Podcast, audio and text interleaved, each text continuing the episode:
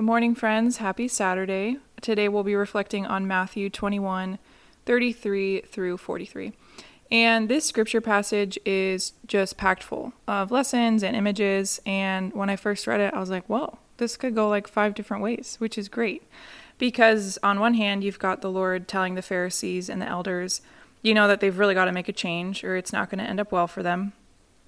On the other hand, you've got a parable with the imagery of a vineyard and how much love and effort the vineyard owner puts into it, which don't even get me started on that image of God the Father's love, or this will become my first hour long podcast. It's so beautiful.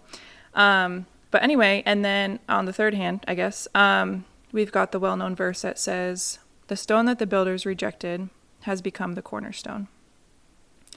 But the line that really stuck out to me comes in the middle of the parable. So, this parable is about a landowner who planted a vineyard and he really invested in it. You know, he fostered it, he built the necessary tools for it to thrive. Um, and it also says he built a tower. Uh, I guess that must be necessary, but that just seemed like a cool power move to me. Um, but anyway, so he plants a vineyard and he leases the vineyard out and then he goes on a journey. And all is well until it comes time to pick the grapes for the harvest to make new wine. And basically, the landowner sends three messengers to go get the produce. And the tenants who are leasing the vineyard, they beat up one of the messengers, they stone another one, and they kill a third one, which is like, dude, it's just grapes, chill, you know? Um, so then the landowner sends more messengers, and the tenants of the vineyard treat them in the same way. And so finally, the landlord sends his son and basically is like, they'll respect my son, uh, which we know that they don't. Um, and this is where the line comes in that really struck me. When the tenants see the son coming toward them, they say, This is the heir. Come, let us kill him and acquire his inheritance. And this sentence just has got human brokenness written all over it, right? It sounds so much like Jacob in the Old Testament, who wanted to steal his brother Esau's inheritance.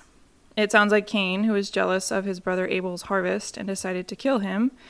And it also echoes the story of the crucifixion of Christ, which is kind of the whole the whole point of the parable, right? But I just found it so beautiful and ironic that when they see the vineyard owner's son, who is an image of Christ, they recognize that he is heir and they want to take something away from him. They want to acquire his inheritance.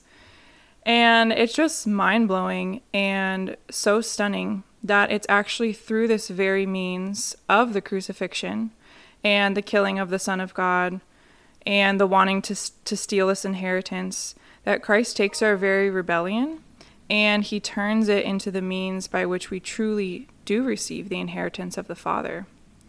And not only that, but he invites us to become heirs as well.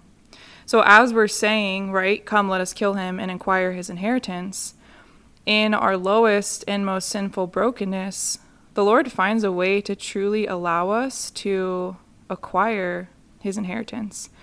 And I just want to invite you to ponder that and how deeply generous God is that not only can he turn our ill and our evil for good, but that he will do everything in his power to bring you and to me into relationship with him.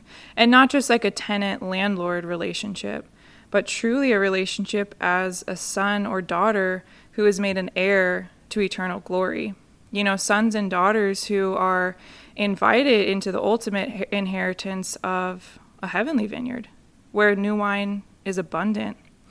And yeah, the Lord desires to foster us and lovingly feed into us, just like the landowner did to the vineyard. And it's all in order to draw us into this eternal intimacy with him. And if that weren't good news enough, right? The, the the true good news is that the Father has already sent his son to us.